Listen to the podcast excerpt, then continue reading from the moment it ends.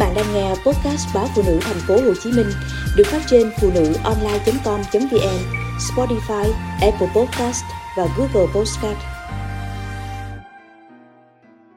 Cá mương kho ớt, cơm cháy giòn giòn, nước cá kho mặn mặn, ngọt ngọt, cay cay, cứ hòa quyện vào nhau, hai anh em tôi chụm đầu vào nhau, vừa ăn vừa hít hà.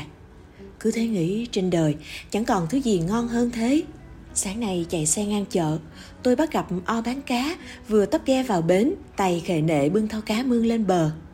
Nhìn mớ cá sông tươi roi rói, tôi chợt nhớ đến món khoái khẩu đã quá lâu chưa được nếm, đó là món cá mương kho ớt. Nói đến món cá mương kho ớt, có ai vượt qua được tay nghề của mẹ. Vậy nên món cá trưa nay, tôi nhớ đã nêm nếm y chang công thức của mẹ dặn, nhưng không sao giống được cái vị mà mẹ làm.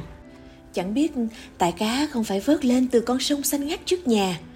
Hay tại thiếu đôi tay gầy guộc của mẹ nêm nếm ngon lành. Ngày tôi còn nhỏ, hiếm lắm mâm cơm trong nhà mới có cá mương kho ớt nhà nghèo. Nên chỉ những lúc mẹ đi chợ bán được ít rau trái trong vườn sau khi mua đủ các thứ mắm muối dưa cà còn dư chút tiền mẹ mới dám mua mớ cá mương về kho. Cá mương được mẹ móc bỏ hết mang lấy ruột đánh vẫy và rửa thật sạch, sau đó dùng dao khứa cả hai mặt, đều ngang mình cá, từ đuôi lên đến hết bụng. Mà nói câu này quan trọng lắm, vì xương cá nằm xăm sắp trong thân, rất khó nhặt. Cá sau khi khứa thì xương sẽ bị cắt nhỏ, vì vậy có thể thông thả nhai cả xương lẫn thịt.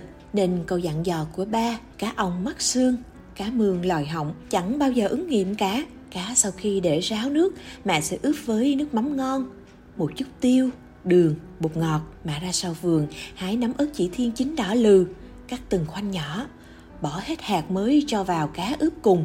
Trước khi kho cá, mà bắt chảo lên bếp, cho vào ít dầu để phi hành tỏi, tỏi vàng, thơm mà vứt bỏ vào nồi cá, rồi múc hai muỗng đường đổ vào chảo. Đường tan, chuyển sang màu cánh gián mà rưới vào một ít nước mắm, nấu sôi lên thì đổ luôn vào nồi cá, mà thường kho cá mương bằng lửa riu riu trên bếp củi. Từng đám khói xám nhạt bay lên từ trái bếp, mang theo mùi thơm của cá thật nồng nàn. Cá kho đạt chuẩn, phải có màu cánh gián, đẹp mắt, nước trong nồi chỉ còn lại chút ít, sóng sánh như mực ong, miếng cá mà kho khi nào cũng cứng quèo, thịt vừa thơm vừa ngọt. Lại thêm chút cay xè của ớt nơi đầu lưỡi, vị mặn ngọt, lúc nào cũng rất đúng độ, nên ăn mãi không biết chán. Còn nhớ những buổi chiều mưa lâm thâm, căn nhà nhỏ vắng ngắt vì người lớn đã ra đồng ràm ruộng. Anh em tôi sau khi ngủ một giấc trưa, bụng lại bắt đầu cồn cào. Qua chiều, thường là mấy miếng cơm cháy còn sót dưới đáy nồi, chấm với nước cá kho, cũng còn dư từ bữa trước, cơm cháy giòn giòn, nước cá kho mặn mặn, ngọt ngọt, cay cay, hòa quyện vào nhau, hai anh em chụm đầu, vừa ăn vừa hít hà.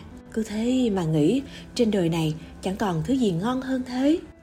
Đã mấy chục năm trôi qua, anh em tôi, đứa nào cũng con cái đùm đề. Đến giờ vẫn ghiền món cá kho của mẹ.